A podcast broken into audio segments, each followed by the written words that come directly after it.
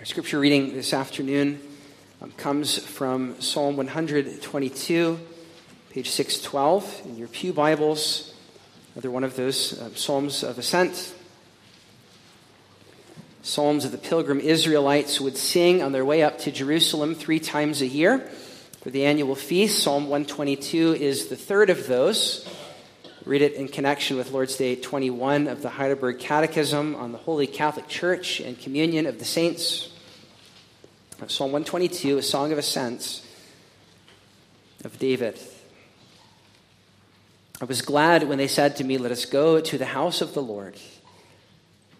Our feet have been standing within your gates, O Jerusalem. Jerusalem, built as a city that is bound firmly together, to which the tribes go up, the tribes of the Lord, as was decreed for Israel, to give thanks to the name of the Lord. Their thrones for judgment were set, the thrones of the house of David. Pray for the peace of Jerusalem. May they be secure who love you. Peace be within your walls and security within your towers. For my brothers and companions' sake, I will say, Peace be within you.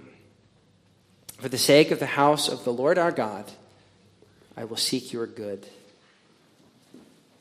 And you can turn to page 880 and 881 in the back of your hymnals, where we'll read responsively questions 54 through 56 of the Heidelberg Catechism, a summary of Scripture's teaching on the work of the Holy Spirit uh, in and through the Church of Christ. The Apostles' Creed has that uh, Trinitarian outline, and so this is in the section on, on the Holy Spirit where we're reminded of his, his work um, in and through the church. Question 54, what do you believe concerning the Holy Catholic Church? I believe that the Son of God, through his Spirit and Word, out of the entire human race, from the beginning of the world to its end, gathers, protects, and preserves for himself a community chosen for eternal life and united in true faith.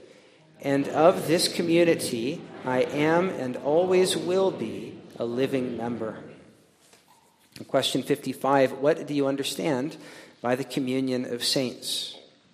First, that believers, one and all, as members of Christ the Lord, have communion with him and share in all his treasures and gifts.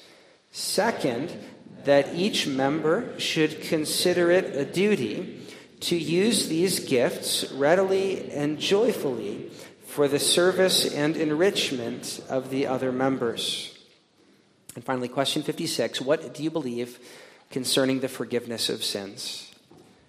I believe that God, because of Christ's satisfaction, will no longer remember any of my sins or my sinful nature, which I need to struggle against all my life.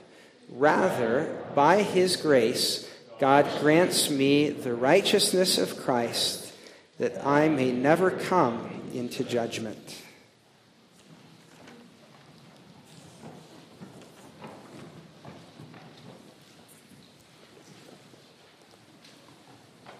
We heard this morning, beloved, from Psalms 9 and 10 about um, the great wickedness of those who slay the weak and the innocent, who pursue the poor and are greedy for gain. Um, Psalms 9 and 10, they spoke of, of those whose mouths are filled with cursing and oppression, who sit in ambush to murder the innocent. And reminded this is life in a sin cursed world. This is the same sort of thing that we see in the news, that we uh, read in the headlines, that we, we see as we scroll our news feeds, all kinds of evil. And God's people in the Old Testament were familiar with this as well, and not just in those two Psalms that we looked at this morning, but, but even in this collection of, of Psalms, this section, the Psalms of Ascent, this soundtrack on the way to worship God in Jerusalem, uh, even here, God's people know about the kind of war and division and lack of peace that there is in this world.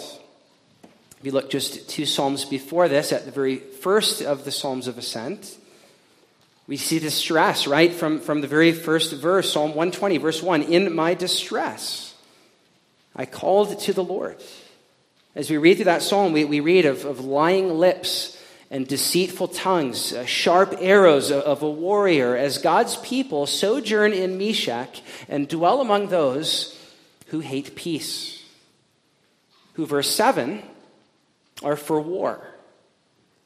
And so, as we enter into this little mini collection, this, the, the, Psalms of Ascent, we, we see right from the beginning in Psalm 120 a little glimpse into the misery of a world at war, a world that is not for peace, a world that doesn't know peace.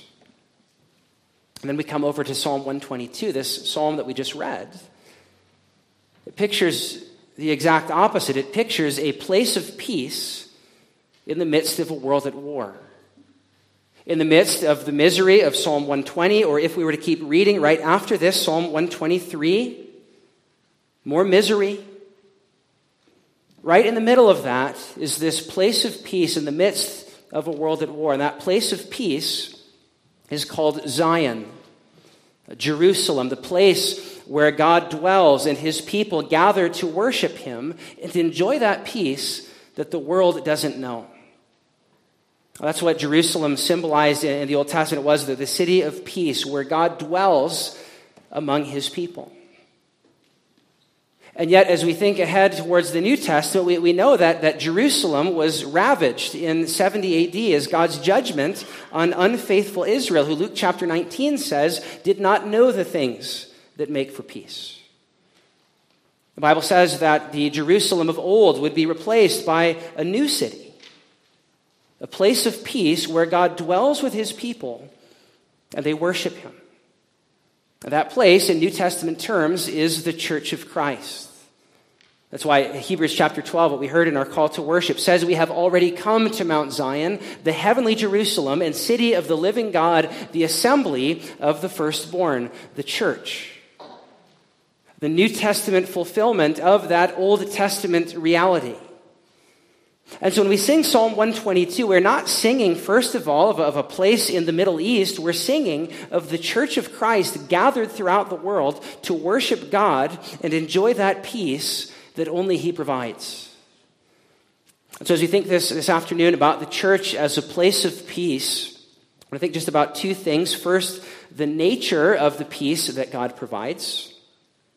And then, uh, second, our prayers for the church's continued enjoyment of that peace. Uh, first, the nature of the church's peace, and then our prayer for the church's peace. Look first at the nature of that peace. I want to uh, consider three aspects of the uh, peace that the Lord provides this holy city. Uh, first, that it's a peace that's enjoyed because of the forgiveness of sins. Uh, notice what the pilgrims say in verse 1 I was glad when they said to me, Let us go to the house of the Lord. So, what does the psalmist mean, boys and girls, when he says, Let us go to the house of the Lord? What house is that talking about? He's talking about the temple. And the temple, we know, is that place where sacrifices were offered. He's, he's talking about going to the place where sins were forgiven. The first reason why God's people in the Old Testament could enjoy peace as they went to worship God at the temple of Jerusalem is because it was in the temple that their sins were atoned for. That the, the just and holy wrath of God, at least provisionally, was absorbed by those lambs who symbolized Christ, the Lamb of God who would take away the sins of the world. They were given peace with God because they offered by faith those sacrifices that looked forward to the true and final sacrifice. And though you and I, as we gather each Lord's Day, we don't gather to offer sacrifices, we do gather to hear the, the good news of that once for all sacrifice proclaimed, both in word and in sacrament. That because of Christ's satisfaction, question 56, God will no longer remember any of my sins or my sinful nature, which I need to struggle against all my life, but rather he grants me by grace the righteousness of Christ so that I may never come into judgment. So that you and I may never come into the, the sort of judgment that those lambs experienced as their blood was shed on the altar. That's what we deserve. And as God's people gathered at the temple all throughout the Old Testament, they were reminded that judgment, that wrath that they deserved was placed upon another. Likewise, as we gather each week, that's what we're reminded. We are reminded of that peace that we enjoy because the wrath of God was absorbed by another. That's peace. That's what's provided in the once for all sacrifice that those offerings in the temple foreshadowed. And that's what we proclaim each and every Lord's Day as we gather. Reverend Bauman has written the, the tribes in Psalm 122. They went up to see the gospel of redemption as the priests and Levites would perform the sacrifices and ceremonies of the law that foreshadowed the work of our coming Savior. And in the New Testament, we do not gather to see this in the same way, but rather to hear that same good news proclaimed. They in the Old Testament looked forward to it. We look back on it. But in each case, this is the ultimate source of our peace, the gospel of the Lord Jesus, which Romans chapter 5 gives us peace with God. It gives us also peace with our consciences. We, we sang that this morning in our song of confession. That only the gospel of the Lord Jesus may give peace to our consciences. It gives us peace even with each other. And that's the, the next thing that we see that um, God provides us peace through the forgiveness of sins and the good news of the gospel, but He also provides us peace through the shared unity that we see in verses 3 and 4. Notice how the psalmist describes Jerusalem as a city that is bound firmly together. Christopher Ash uh, describes this as a solid, secure, and safe place. Uh, Calvin said it speaks of the church's holy unity. That the church can only remain in a state of safety when unanimity prevails in her. And when joined together by faith and charity, she cultivates a holy unity. This is talking about the people of God being bound firmly together which we see more of in verse 4, where the various tribes, these, these diverse groups of, of people from all the different tribes in Israel, these, these diverse collections of individuals spoken of in the plural, are gathered together as one. It is how verse 4 speaks of them as, as the tribes of the Lord, the, the tribes of the Lord in the plural, but then by the middle of the verse, they're spoken of as a single entity Israel diverse groups of individuals united as one. Gathered from all of their different tribes, all of their different cities, all of their different villages, all of their different families and jobs to come together as one. Bound firmly together. And this flows directly out of what we saw in verse 1 that the church enjoys such peace because of the gospel of our Savior, because of the forgiveness of sins. And as we enjoy that peace with God uh, vertically, it, flows out into horizontal peace with one another.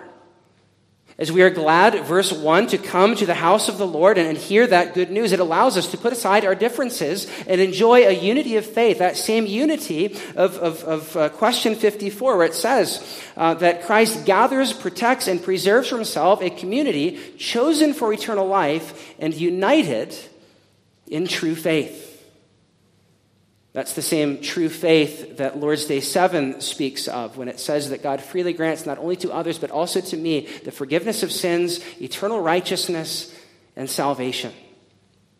When we are united together around that true faith, it brings unity. When our, unity is, is built around uh, secondary or tertiary matters, peripheral doctrines that are not central, that brings fracturing. But when our unity is first and foremost around the gospel of our Lord Jesus, it brings joy and it brings harmony.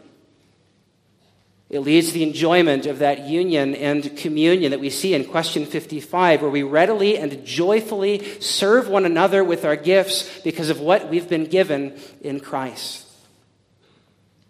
Consider the peace that prevails in the church of God when the gospel of our Lord Jesus is central and not nitpicking about our differences or, or elevating other things that are comparatively insignificant and making them central.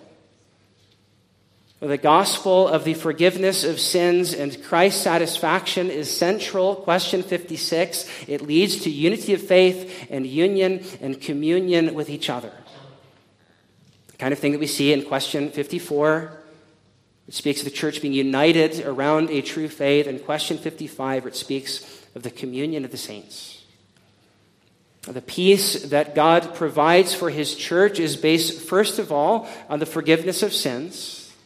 Uh, second, on the shared unity of us fellow sinners who are gathered together at the foot of the cross where the ground is level and all of us are one.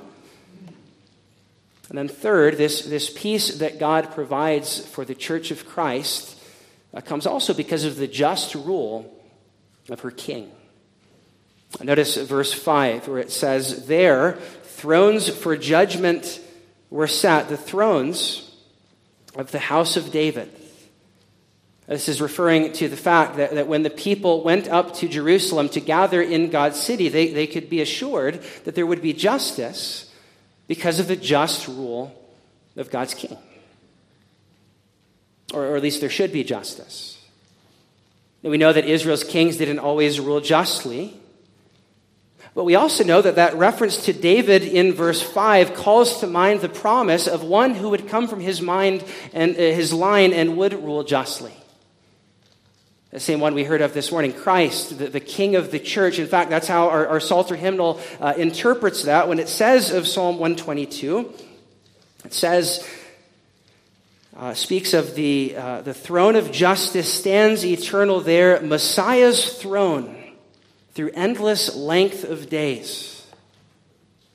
It understands that to be a messianic reference, and, and, it gets that right. When it speaks of the thrones of justice, the throne of David in that city, bringing forth a kind of justice and equity and righteousness that we heard of this morning from Psalm 9 and Psalm 10, that's a reference to the Davidic covenant, the promise of a righteous and just king who would come from David's line.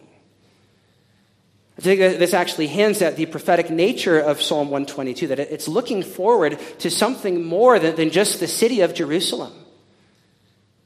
But is looking ahead prophetically to that peace that we enjoy because of the just rule of our King.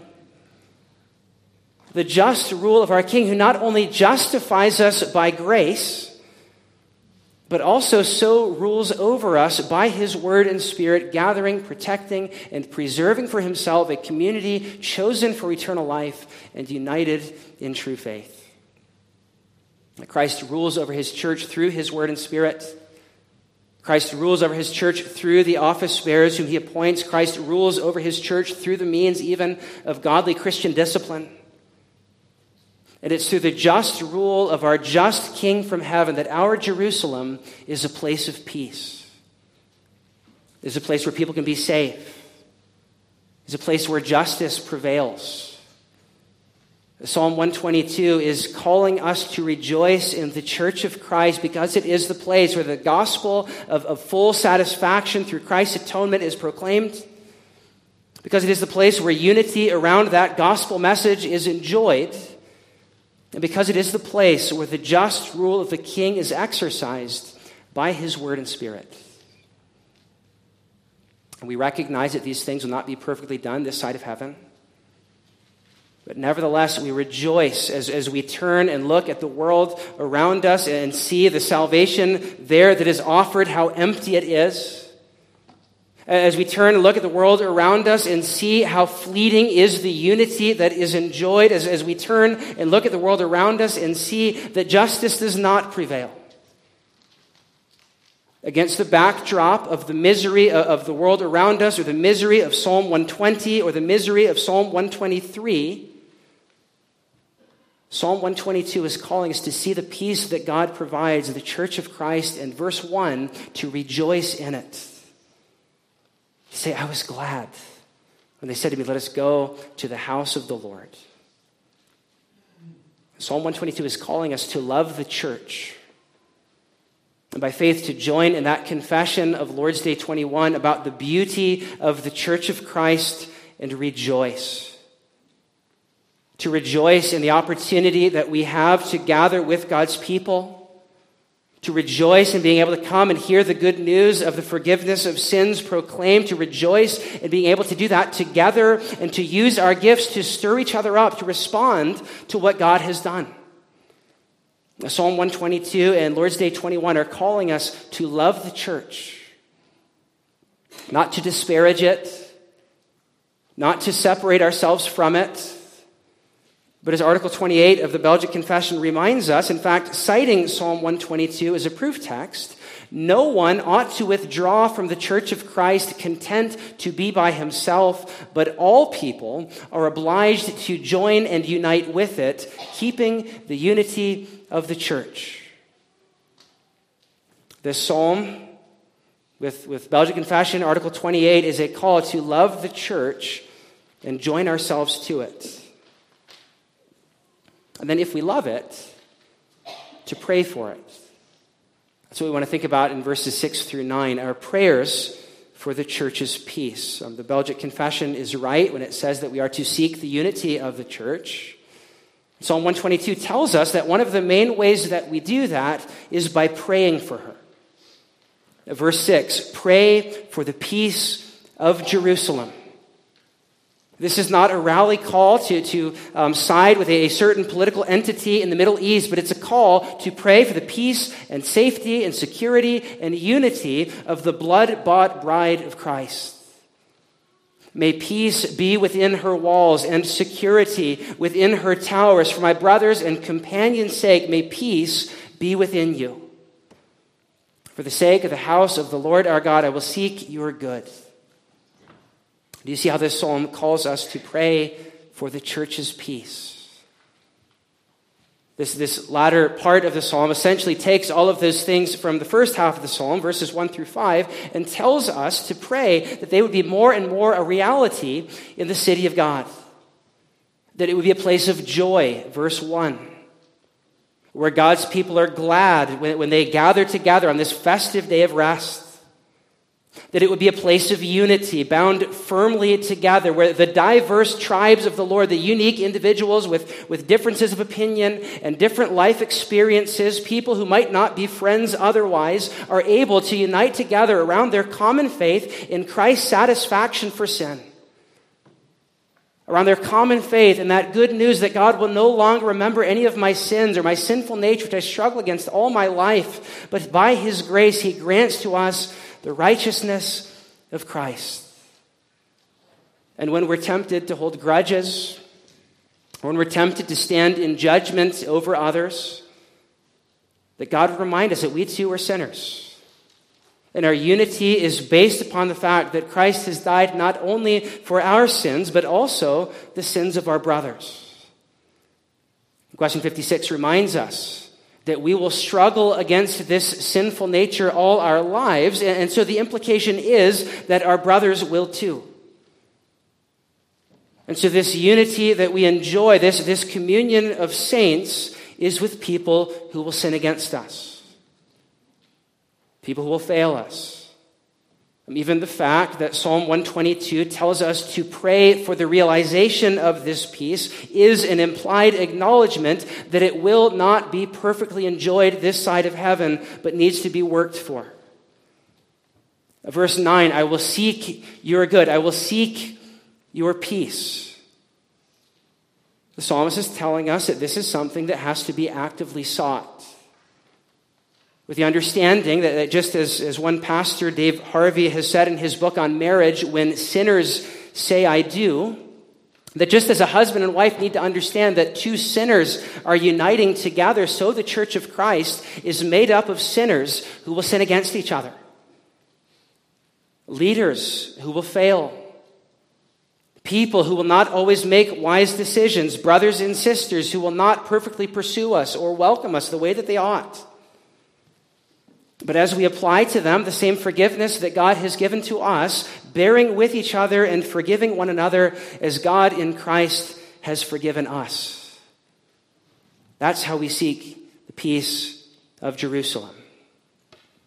Praying for the peace of Jerusalem means praying that the church would be a place of peace, both where the gospel of grace is proclaimed from the pulpit, but also the gospel of grace is lived out in practice through a, a gospel culture of not biting and devouring one another.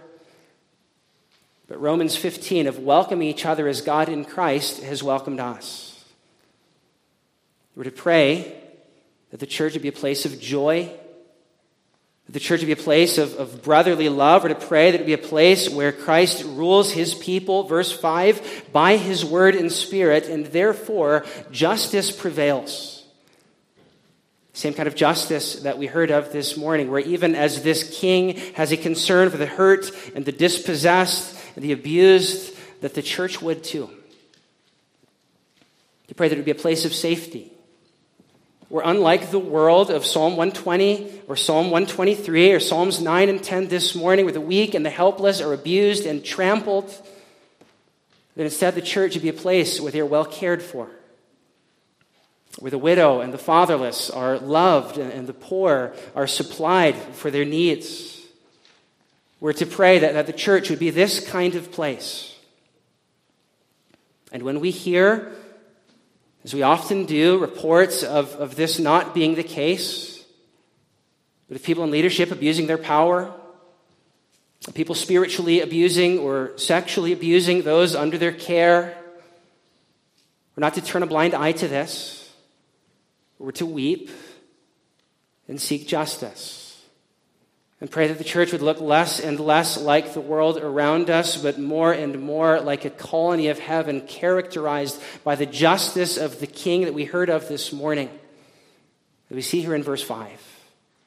The throne of the house of David, of Christ, the gentle and lowly King who inclines his ear to the, the weak and brings justice. The church needs to be a place that cares for the vulnerable it needs to be a place of peace. It needs to be a place of justice. It needs to be a place where the gospel of grace is proclaimed and the gospel characterizes everything we do. The atonement that is made in verse 1 by the Lamb of God upon the altar be that which first and foremost binds us together that our unity would not, first of all, be built upon our, our socioeconomic similarities or political preferences or what school we go to or what family we're from, but that our unity would be a gospel unity around the true faith of question 54, the, the forgiveness of sins of question 56. And that that would then allow us to get along despite whatever differences we may have over matters that our confessions allow us to disagree on that would even allow us to get along with our brothers and, and sisters from other churches with whom we may disagree over important secondary matters. But because we are agreed upon the most important thing, we can enjoy unity with and pray for even people beyond the four walls of this church or our federation or our baptismal convictions the unity of faith and communion of the saints that question 54 and question 55 speak of uh, apply not only to the enjoyment of those things locally in our own church, but Psalm 122 and Psalm 133 call us also to pursue and pray for unity with brothers and sisters all over. We are to pray for church unity, period. In our church, in our town, in our federation and the church throughout the world, that she would be one as Christ prayed. In fact, there's a sense in which Christ in John chapter 17 is the prayer of Psalm 122, praying for the peace of Jerusalem.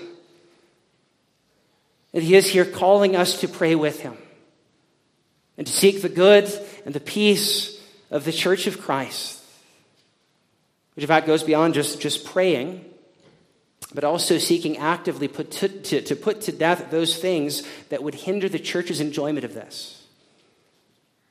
Psalm 122 with Psalm 133 is a call for us to, to put to death those things that would undermine the unity of the church pride and a party spirit, divisiveness and sectarianism over matters that, that have no business dividing a church.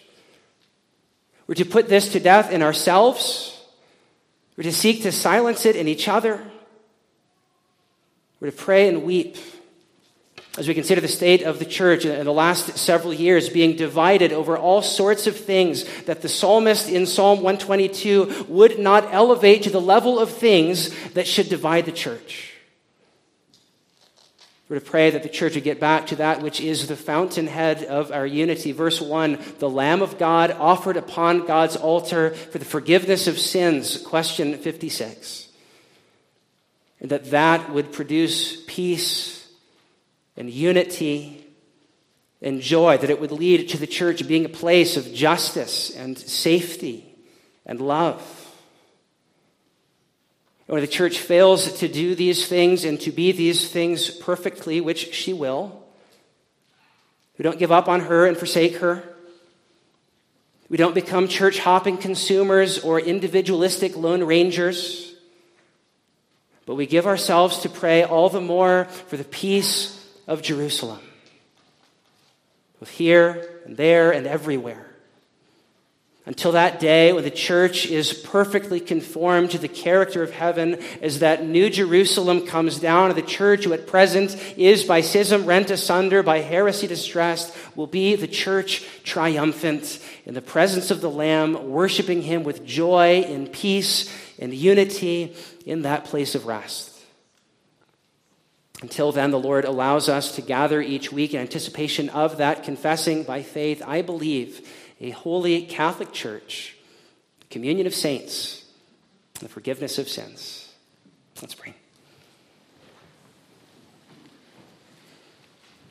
Our Father in heaven, we thank you for the church, for the joy of gathering together with your people around the proclamation of the forgiveness of sins because of Christ's atoning sacrifice.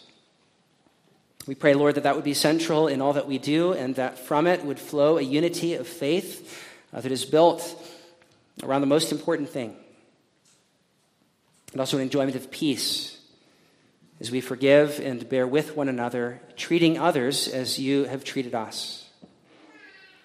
Pray that your church would be a place of, of real evangelical unity, not of, of pride and a, a party spirit of division and sectarianism but of real gospel unity, the kind that Christ prayed for. We pray that it be also a place of justice. It makes our hearts heavy when we uh, read of, of, the kinds of, of things that we, we have, have uh, heard of briefly, even this morning, of predators in the covenant community preying on the weak. We know that that has at times been the case in the church. We've heard many reports of it in recent years.